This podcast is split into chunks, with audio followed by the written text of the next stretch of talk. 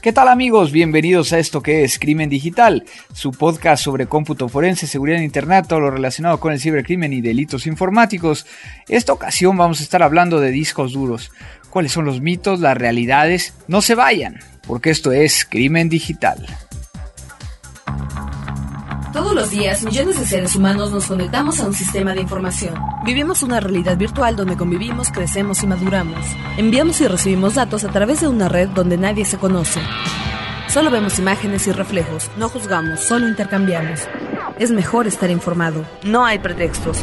Crimen Digital, el podcast conducido por Andrés Velázquez con todo lo relacionado al cómputo forense, seguridad en Internet y las últimas tendencias nacionales y mundiales del cibercrimen.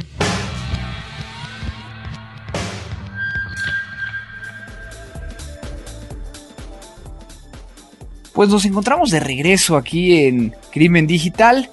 Eh, agradecerles todos sus comentarios que nos hacen llegar vía contacto arroba crimen digital, eh, vía arroba cibercrimen o arroba crimen digital, ya que los leemos aquí con la gente de frecuencia cero. Particularmente tengo aquí, por ejemplo, Carlos García que quiere un saludo y que le gustó mucho el, el tema de actualidad, como es este tema de la IP versión 4 y IP versión 6. También tengo por acá, por ejemplo, a Aurelio Carretero, que trae ahí un, tema de un correo electrónico y que vamos a estar ahí comunicándonos con él para darle un seguimiento. También por acá tengo a Víctor Manuel Herrera, que comenta que hace poco es aficionado a este podcast, pues espero que, que escuches los otros episodios y que bueno, está realizando un curso de ethical hacking actualmente para poder llegar a implementar todos temas de seguridad en su trabajo. Entonces, muchas gracias por, por tu felicitación, Víctor. También tengo por acá a Mark Rivero, que también es la primera vez que nos escribe. Muchísimas gracias. No, es la segunda vez, perdón. Y que está impresionado que siga con la calidad eh, que se están haciendo los podcasts. Pues esto lo, lo hacemos gracias a frecuencia cero, a pesar de que Ahorita me encuentro otra vez de viaje, pero bueno, aún así ya tenemos aquí la forma de hacerlo. Y Sergio Martínez, que también le voy a estar eh, contestando, que me envió también un correo electrónico. Por acá tengo también a Juan Alfredo de la Cerda, que está intentando escuchar los podcasts vía una Palm Pre y no le aparecen habilitados los iconos multimedia. Vamos a pasar eso a, la gente de frecuencia cero para que nos ayude con eh, la revisión de por qué no estás pudiendo llegar a revisar esta información. Por acá también vía Twitter estoy buscando gente que nos, nos felicita por el último podcast que hablamos con el, doc acerca de criptografía. Muchos quieren que regrese, algunos otros que el tema de los números no estuvo tan cansado. Tenemos por aquí a, por ejemplo, a César Cavazos, que nos manda una felicitación. Eh, ¿Quién está aquí? A ver, déjenme ver. Luis, que su Twitter es eh, Injos Nayak o Injos Naya, con él o con I. No alcanzo a, ver bien. Por acá tenemos a Linux Veracruz, eh, Seg Informática, J. Mauricio, la gente de Identidad Robada, que agradezco mucho que hayan retuiteado por aquí del nuevo episodio, a Daniel allá en Argentina, que espero poder llegar a ver pronto. Les recomiendo que por ahí entren o que sigan a Identidad Robada y que también entren a identidadrobada.com, una página muy interesante con todos estos temas que, hemos estado platicando. Entonces, por aquí estuvimos en hace un par de semanas en la Ciudad de México, estuvimos en el evento de B-Secure dando una conferencia sobre cómputo forense en nuevos dispositivos, por ahí hubo ciertos tweets y hubo cierta información que estuvimos posteando y ahorita me encuentro en Salt Lake City haciendo la grabación, ya son casi las 12 de la noche y yo sigo aquí grabando. Hemos estado realizando el primer curso de Access Data Bootcamp en línea donde tengo enfrente de mí nada más ni nada menos que puras computadoras. Y entonces la gente se conecta a esas computadoras y yo estoy viendo qué están haciendo para poder llegar a apoyarlos en el tema de, la capacitación que estamos dando. Entonces todo es en línea, por ahí tengo gente de, Chile, gente de Colombia, gente de España y gente de México. Entonces van a ver que vamos a empezar a implementar ahí. Traigo unas ideas muy, muy locas pero muy interesantes de cómo llegar a capacitar en línea. ¿Para qué? Para que sea bajar un poquito el tema de los costos y por el otro lado que puedan llegar a ustedes a entrar a todos aquellos que me están preguntando que cuándo voy a ir a su ciudad, pues a veces es un poco difícil porque no se juntan los alumnos necesarios y entonces pues creo que vía internet también me beneficia por el hecho de que pues no tengo que estar viajando a todos los lugares y moviéndome, que luego también es un tema que, me cuesta un poquito de, de trabajo. Entonces, pues ya saludamos a la gente, hoy vamos a estar hablando de un tema muy interesante con un gran amigo y vámonos, vámonos a lo que sigue. Lo nuevo. Pues amigos, el día de hoy vamos a estar platicando con otra persona que es muy conocida en el medio, en México, en algunos países como Ecuador también. Es catedrático, es una persona que tiene mucha experiencia y su nombre es Adolfo Grego, quien aparte es un excelente amigo y que precisamente entre el doc, Adolfo y por ahí otra persona llamada Ricardo Lira, que espero también tener posibilidad de llegar a, a platicar con él más adelante, pues nos juntamos mucho, eh, tratamos de que cada vez que, me encuentro en la Ciudad de México poder llegar a, juntarnos y además echar unas cervecitas y unos tacos, pues platicar acerca de los temas de seguridad, cuáles son las tendencias que están viendo, ya que tenemos o nos complementamos muy bien en, el tema de cada uno es especialista en, su materia. Entonces, pues el día de hoy vamos a estar hablando con Adolfo Grego, él mismo se va a presentar en unos minutos más y pues adelante con esta entrevista. Crimen Digital. En estos momentos estoy vía Skype con el gran amigo Adolfo Grego que está echando una quesadilla, está cenando el día de hoy. Pero a ver, ya. Oye, ¿no te da envidia la quesadilla tomando en cuenta que tú cenaste hamburguesa? Bueno, realmente cené Prime Rib el día de hoy, entonces este, vamos a ver quién está celoso. Pero bueno, quiero agradecerte mucho la posibilidad de llegar a platicar contigo el día de hoy. Este, además de ser un excelente amigo, todo un, una persona reconocida en, este medio. Y pues hoy elegimos un, un, tema que yo creo que le va a interesar a mucha gente, todo el tema de discos duros, los mitos y las realidades. Pero antes que eso, platícanos un poquito para todos los podescuchas que sepan quién es Adolfo Grego. Muy buenas noches, mi querido Andrés, muchas gracias por la invitación.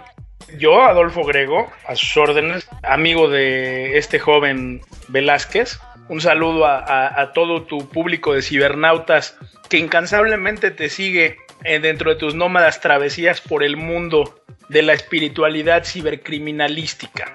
Te agradezco la invitación y pues digo, para la gente que no ha tenido la oportunidad de conocerme, yo soy un ingeniero en sistemas, dedicado a la parte de ingeniería de seguridad, también con la parte de operación forense y conocimientos profundos en la parte de data recovery. Perfecto, entonces precisamente, bueno, te, invité para platicar un poquito de este tema de los discos duros debido a, una última conversación hace un, par de semanas eh, con respecto a los discos duros y platicábamos acerca de, de, yo creo que los mitos y realidades con respecto a los discos duros. Uno de esos mitos que yo he encontrado y que, de hecho te lo pregunté ese día es el tema de que mucha gente dice que los discos duros están sellados al alto vacío. ¿Cuál es la situación realmente con esto? ¿Es cierto? ¿Es falso? ¿Qué nos puedes llegar a decir? Fíjate que ese es uno de los mitos más importantes que hay en el área. Es completamente falso. ¿Por qué es falso? Aquí pasa algo muy interesante. Los discos duros eh, en, lo que se refiere a la modalidad de disco duro clásico magnético, y no estoy entrando a la parte de los discos duros de estado sólido, porque pues la tecnología ahí cambia completamente. En lo que se refiere a los discos duros magnéticos, tenemos unos platos que estoy seguro que muchas personas que nos escuchan han visto, que tratan de ser lo más planos posibles, recubiertos por una sustancia ferromagnética, y encima de ellos va viajando la cabeza la cabeza del disco es eh, bastante interesante cómo opera. La velocidad que tienen los discos duros al momento de, arrancar y de girar hace que se genere una especie de turbulencia de aire. Y la operación de la cabeza es prácticamente como si fuera un ala de avión que tiene algo de empuje hacia arriba por la velocidad que tiene el disco duro y la forma en la que el eh, aire la levanta y esto la mantiene aproximadamente a 0.3 micras de altura con respecto a la superficie del disco. Esto se conoce como la altura de vuelo de la cabeza. Si no tuviéramos nosotros la forma de intercambiar aire con el medio externo, no habría manera de tener esta turbulencia de aire y lograr que se levantara la cabeza.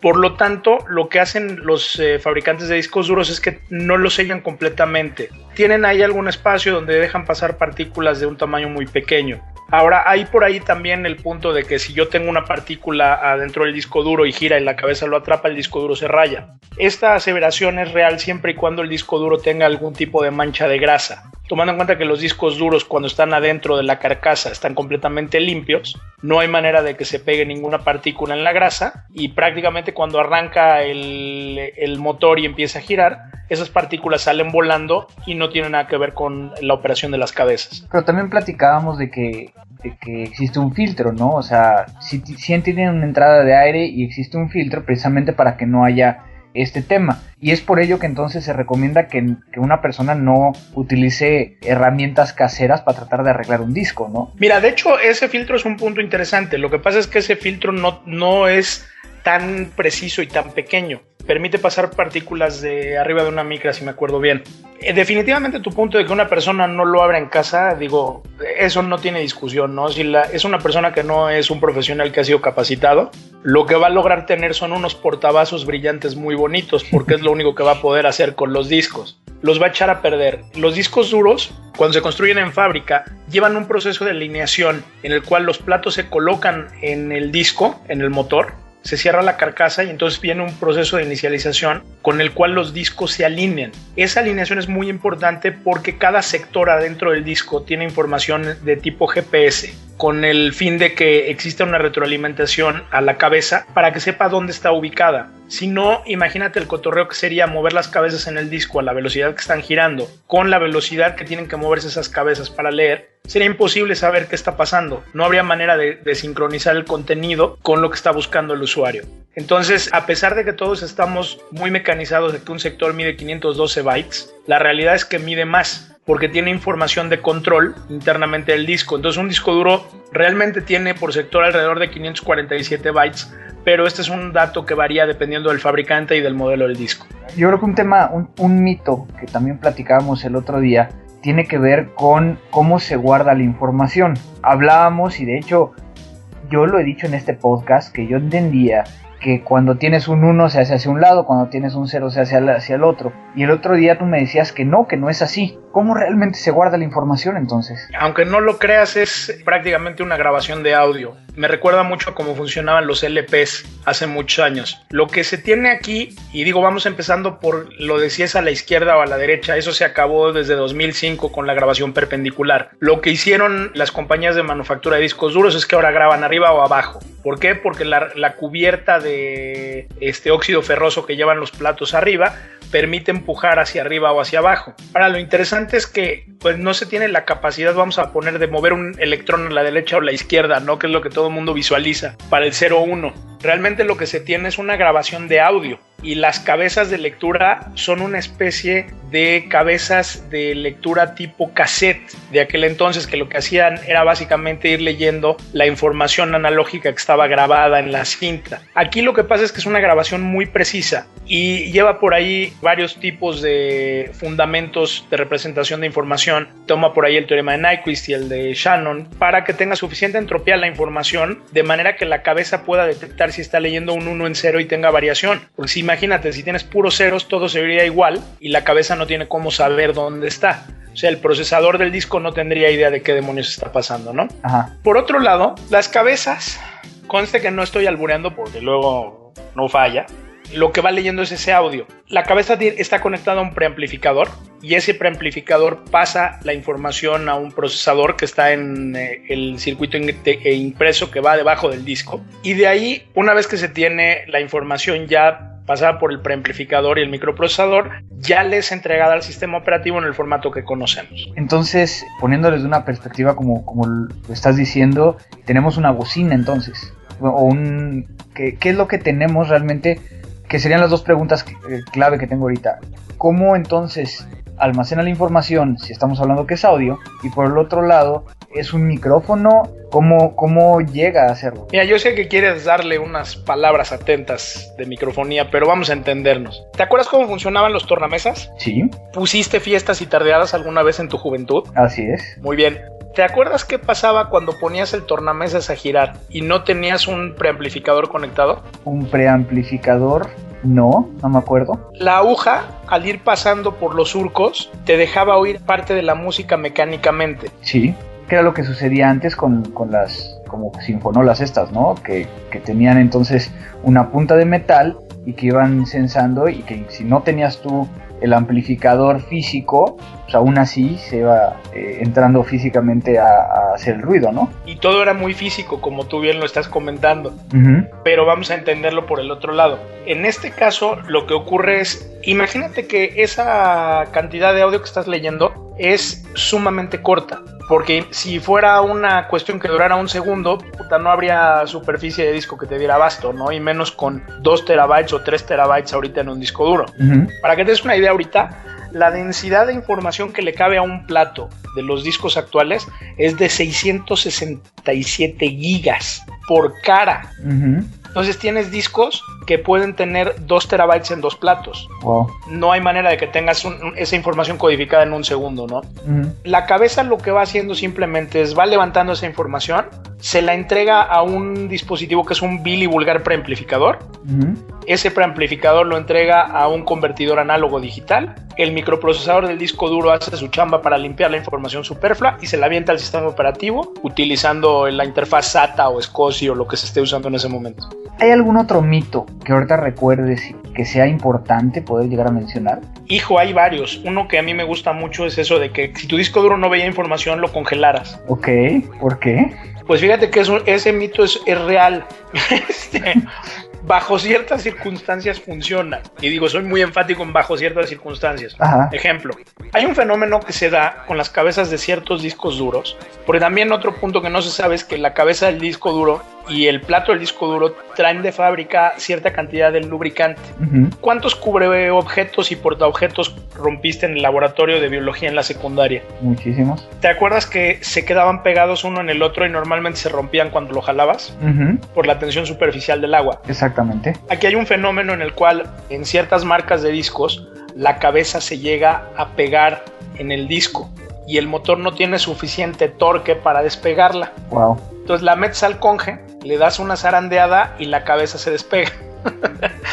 Esa es una de ellas. Okay. Y hay otra en que si los componentes de la tarjeta que lleva el disco duro, de lo que se llama el PCB, están mal soldados, hay una situación en la cual con el calor se pandean los chips y se despegan algunas patitas. Uh -huh. Entonces si lo congelas y lo metes a operar, el tiempo que se tarden en calentar los electrónicos, tienes oportunidad de ahí de ir haciendo una transferencia de datos. Entonces no estás hablando de que, porque se ha escuchado mucho de ese mito, de que el meterlo al congelador te permitía llegar a que se contraían los platos y te separaban la, la, cabeza de los platos, ¿no? Tiene que ver más con la composición del lubricante, que es un líquido. Wow. Este, semiviscoso. Entonces, pues eso hace que se levante. Lo que hay que tener mucho cuidado en esos casos es la formación de hielo, porque entonces le das la vuelta al raspado, ¿no? Le pones ya un buen rayón. Exactamente. ¿Qué otro mito? Porque decías que tenías otro por ahí.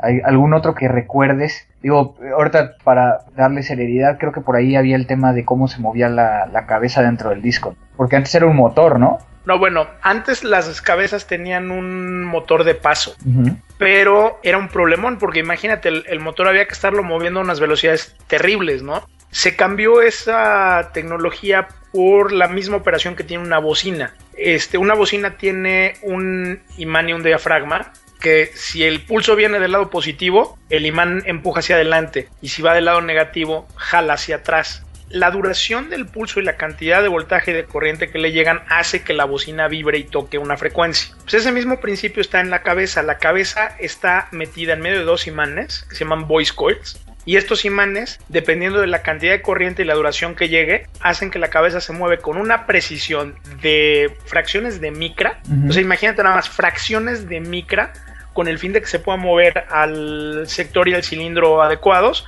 y poder regresar la información lo más rápido posible. Si analizas en un disco duro, por ejemplo un disco duro SCSI de 15.000 revoluciones por minuto, que de esos que tienen throughputs de miedo, nada más te tienes que dar una idea del trabajo de ingeniería que tienen esas cabezas. Uh -huh. Es impresionante la precisión que tienen que tener para moverse. Lo que igual nos lleva también a que los discos duros en dispositivos móviles pues son susceptibles a muchas fallas. Uh -huh. Una laptop que estás moviendo y que estás cargando de un lugar al otro es más susceptible a sufrir un daño que una laptop que está estática, ¿no? ¿Por qué? Porque tú estás cargando eh, la máquina y estás zarandeando el disco. Entonces la cabeza que está viajando a punto 3 micras, pues puede crashear con el disco en cualquier momento. Y una vez que crashea, se vuelve chino. ¿Cómo que chino? A mamao. ya no podemos hacer nada. Fíjate que al momento en que la cabeza, y, y aquí hay un punto que luego es hasta medio chusco nos ha pasado que abrimos un disco duro y lo primero que encuentras es un chorro de polvo. Al nivel de que puedes ver en la tapa que acabas de quitar un tatuaje de los platos y la cabeza. O sea, imagínate una calca, ¿no? Bueno, ese polvo son bits porque es la superficie, así como lo oyes. Es la superficie de óxido ferroso que se va levantando. Y entonces luego es hasta de cotorreo que agarras un poquito de polvo y se lo pones en la mano a alguien y le dices, toma, mira, aquí hay un giga, ¿no? Una vez que eso se levanta, la información está completamente destruida.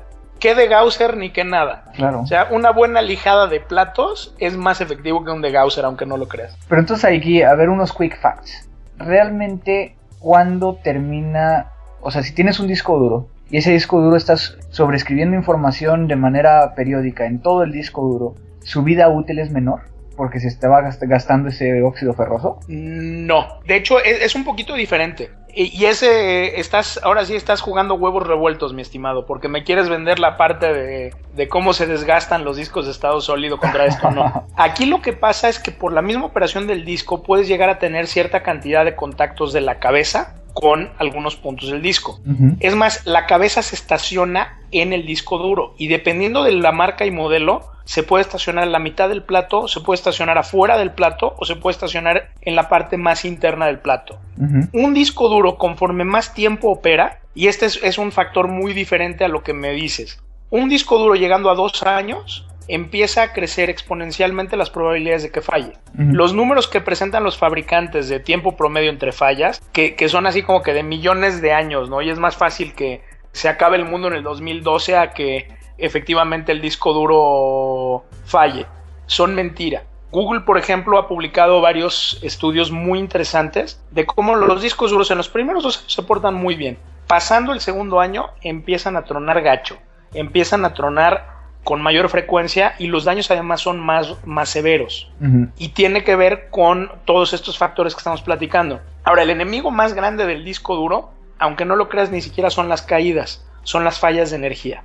Una mala fuente de poder te puede desgraciar el disco duro más rápido que una caída de una laptop. Una conexión y desconexión de un disco duro externo de manera repetitiva te podría llegar a generar un daño. Eh, ¿Me estás diciendo por las buenas o a la mexicana? A la mexicana sí, lo vas a dañar eventualmente, sobre todo si la cabeza se está moviendo y aún más si la cabeza está en capacidad de escritura en ese momento, porque la emisión del campo electromagnético se va a llevar, va a polarizar de alguna manera, o sea, va a hacer esa grabación de audio que platicamos y se va a quedar a la mitad. Quick fact, ¿hacia dónde empieza a escribir? ¿De afuera hacia adentro, de adentro hacia afuera?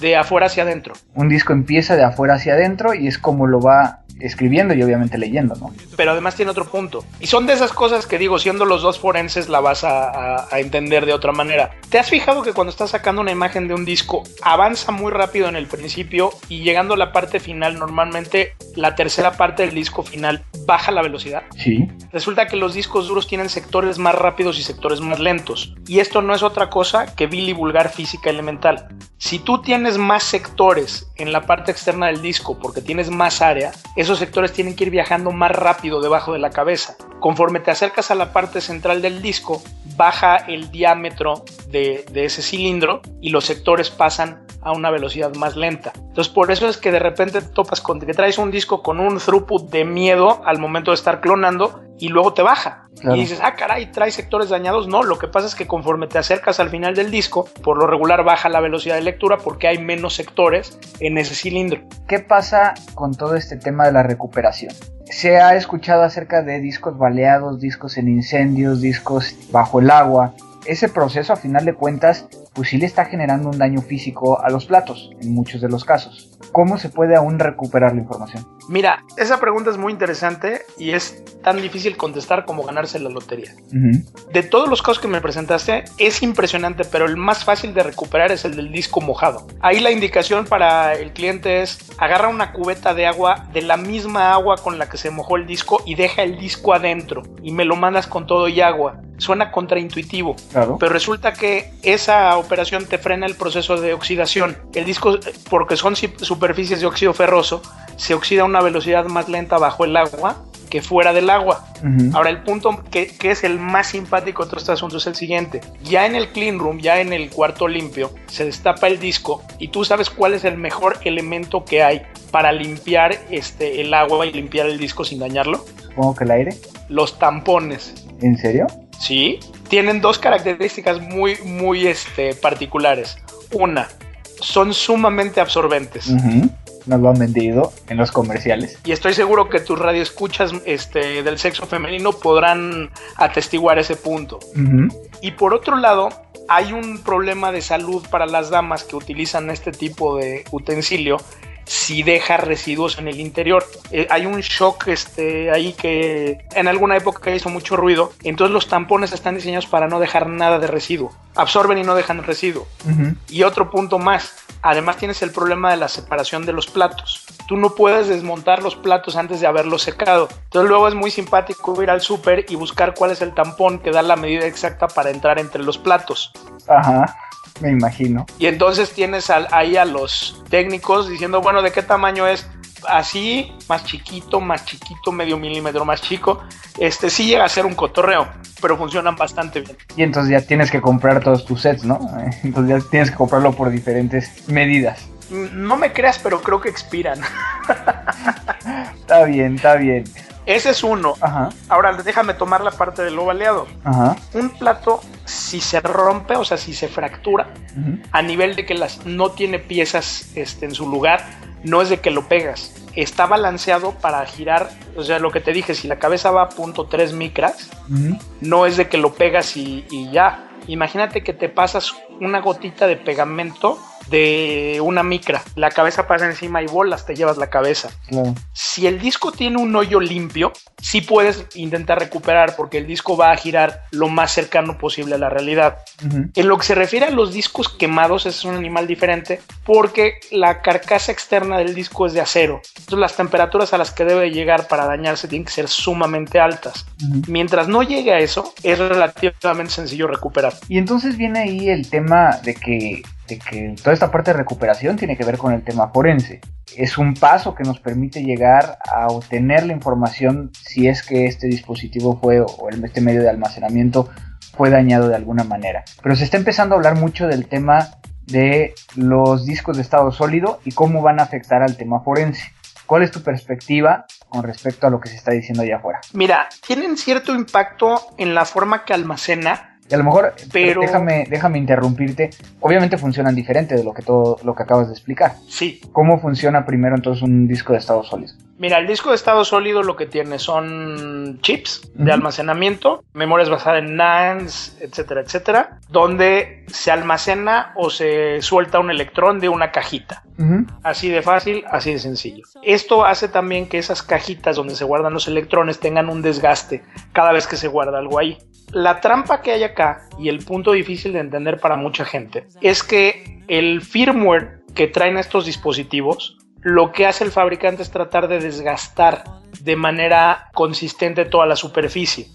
Porque si no, si se va al puro sistema operativo, al file system, pues desgastaría solamente el principio del disco normalmente, ¿no? Y te lo acabarías muy rápido y ya no jala. Sin embargo, ya los procedimientos para recuperación de información y después tomar en la parte forense están maduros. Lo que se hace normalmente es retirar por completo el chip de memoria de la tablilla en el caso de un USB o en el caso de un disco de estado sólido, pues se retira todo el arreglo y se va obteniendo la información chip por chip.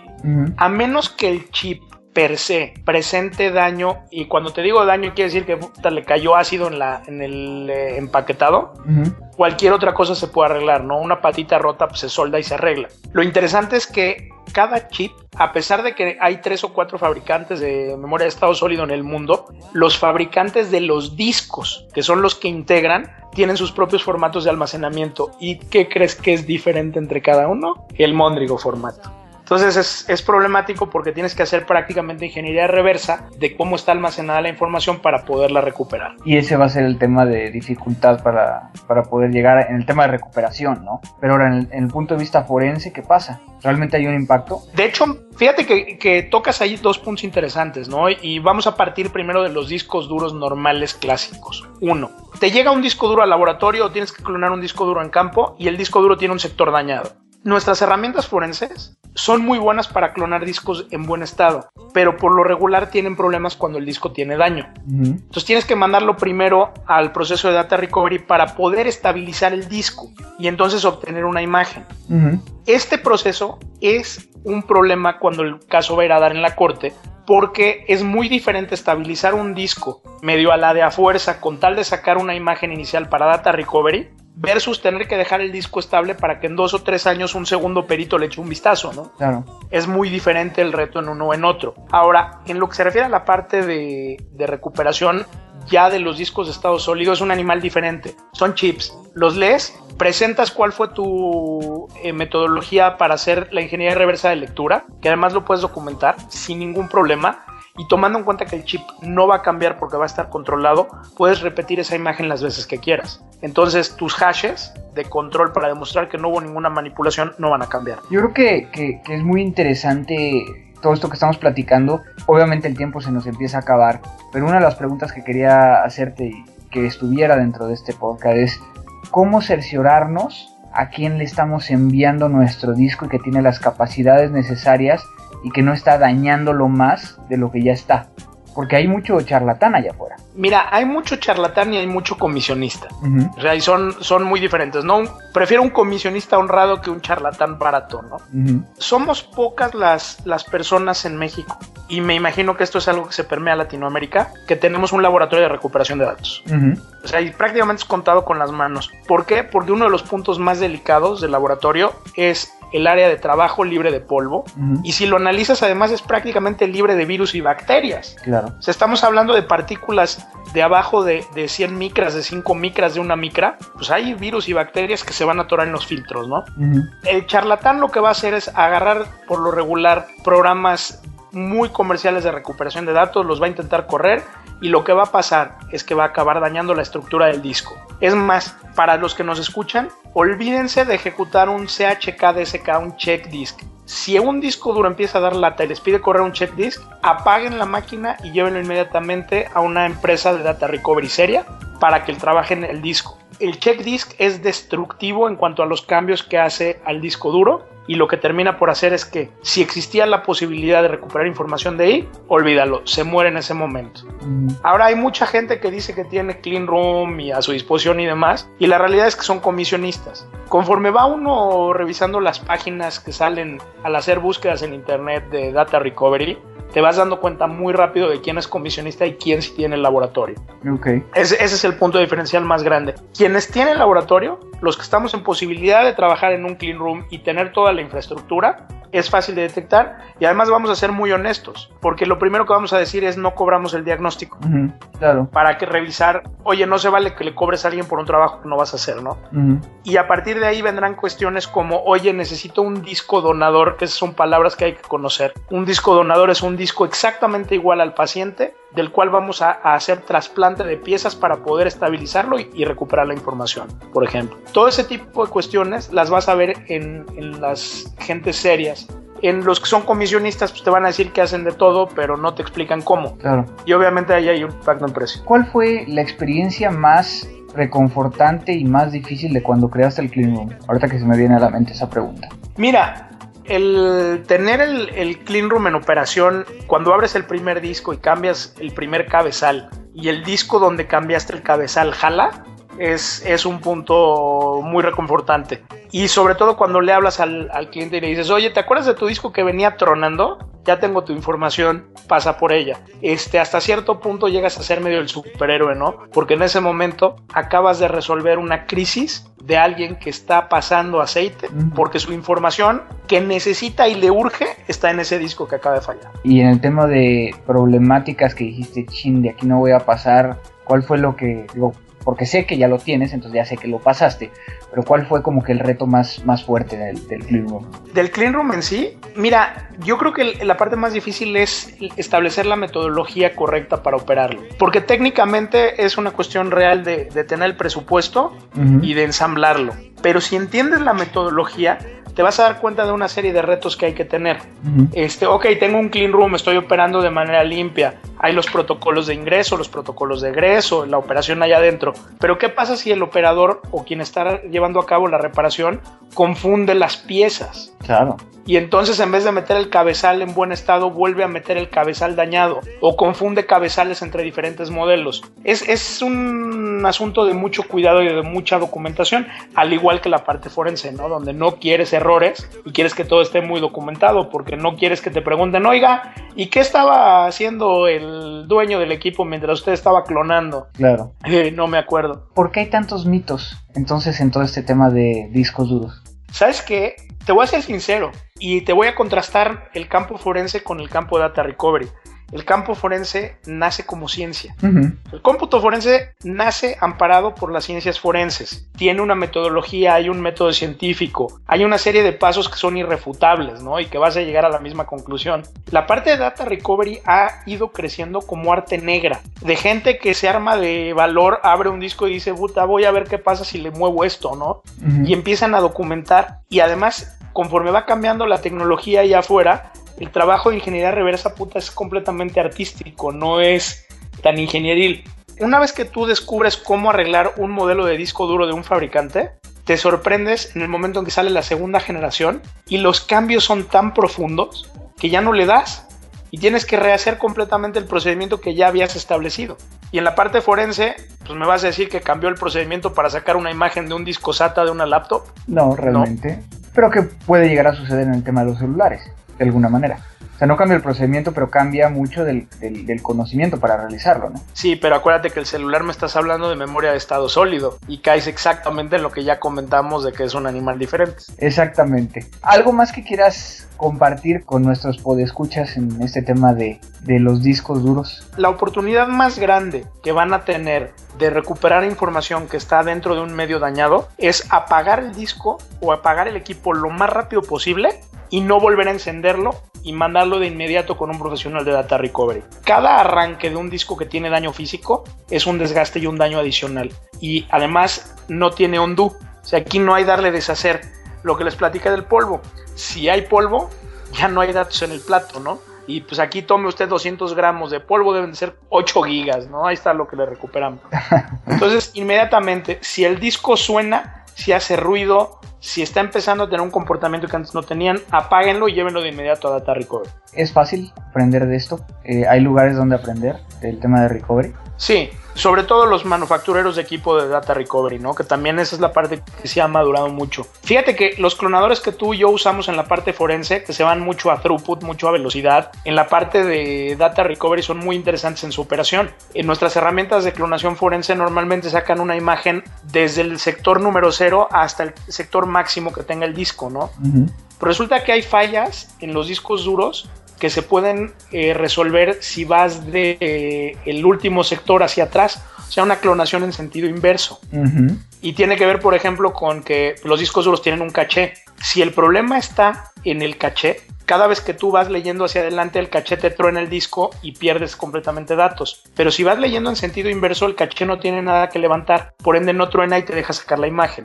Y son cosas que estos elementos de, generación de imagen de Data Recovery son novedosos y muy robustos en su capacidad de hacerlo. Entonces queda claro que cada vez este tema de, recovery está más de la mano con el tema forense. Efectivamente hay muchas uh, cosas oscuras dentro del tema de recovery, que también hay algunas, algunas oscuridades que espero que podamos llegar a platicar después en el tema de forense, que también no, no se dicen tan sencillo allá afuera Y, bueno, creo que con esto hemos platicado muchas cosas, es mucha información para los que nos están escuchando.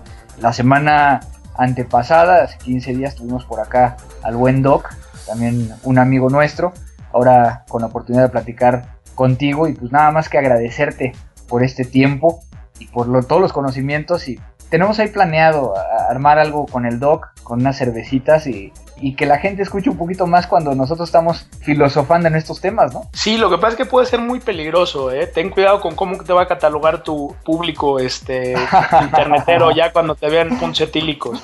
Pero pues adelante, lo armamos. Me parece perfecto. Pues muchísimas gracias, Adolfo. Thank you very much. Gracias a ti. Muchísimas gracias. Música.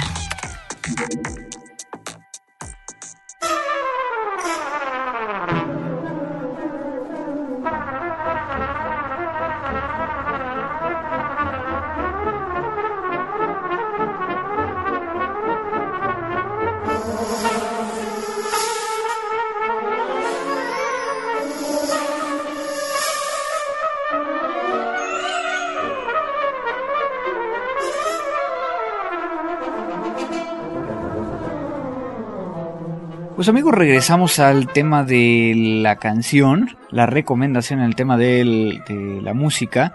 Y hoy traigo El vuelo del abejorro, que en este caso lo estamos escuchando por uno de los trompetistas contemporáneos más importantes, controversial pero, pero muy popular, que es Winton Marsalis, que es una persona que yo admiro mucho, trompetista de jazz.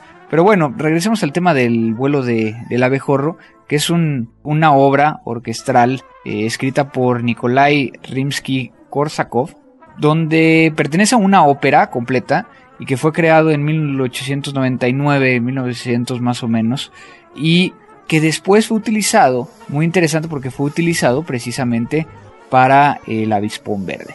Entonces, los voy a dejar con esta interpretación, espero que les, les guste y les agrade.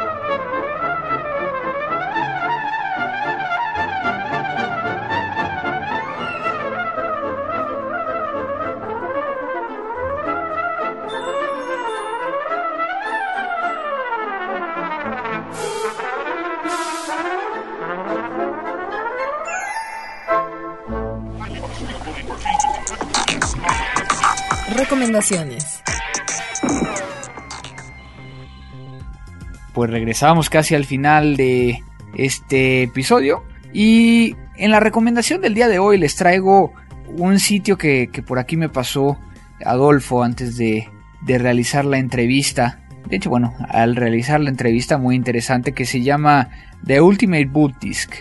Y el Ultimate Boot Disc que vamos a colocar aquí el, la liga, ya saben que aparece dentro de www.crimendigital.com tiene ciertas herramientas que nos permite llegar a recuperar información dentro de, un equipo. Y dentro de ellas hay algunas en particular que permiten llegar a hacer diagnóstico del disco duro para determinar si está eh, dañado o no está dañado e incluso poder llegar a realizar algunos, algunas lecturas sobre un disco que puede llegar a estar dañado. Dentro de este disco de arranque aparecen múltiples o hay muchas herramientas, algunas de ellas freeware, otras con una licencia GPL, otras de, pago, ¿no? de dominio público. Entonces, denle una muy buena revisada. Él lo que nos recomienda es que veamos eh, dos en particular, una que se llama MHDD, que lo encuentro acá como MHDD32, y otro que se llama Victoria, si no mal recuerdo, que de hecho no lo he encontrado dentro de la lista, que era lo que estaba ahorita tratando de, averiguar, pero que muy probablemente le vuelvo a preguntar y que voy a colocarlo dentro de eh, el post de este podcast. Pero bueno, ya es muy tarde, ya se puede escuchar un poquito que ando un poco cansado. Mañana me toca levantarme muy temprano para continuar el, el curso, pero por lo menos no los dejamos sin su episodio de Crimen Digital. Entonces, pues simplemente agradecerles mucho. Recuerden, mándenos sus comunicaciones vía contacto arroba crimendigital.com, vía arroba crimendigital o a mi Twitter personal, arroba cibercrimen, y que los podemos llegar a saludar, podemos llegar a contestar sus preguntas o incluso a añadir los temas que quieren que lleguemos a cubrir en este podcast. Demuéstrenme que me están escuchando, obviamente eso ayuda para que, para que le echemos muchas más ganas Digo, las ganas existen a pesar de el trabajo que hemos tenido el día de hoy. Aquí estamos grabando. Muchas gracias a Abel, allá en los controles en la Ciudad de México. En unos minutos más voy a estar convirtiendo esto a un MP3 para que pueda llegar a terminar de hacer la edición y que pueda llegar a subirlo a la página de Crimen Digital. Y pues agradecerles a ustedes por seguir escuchándonos. Esto fue Crimen Digital. Crimen Digital, el podcast conducido por Andrés Velázquez con todo lo relacionado al cómputo forense, seguridad en Internet y las últimas tendencias nacionales y mundiales del cibercrimen. Frecuencia Cero, Digital Media Network, www.frecuenciacero.mx, pioneros del podcast en México.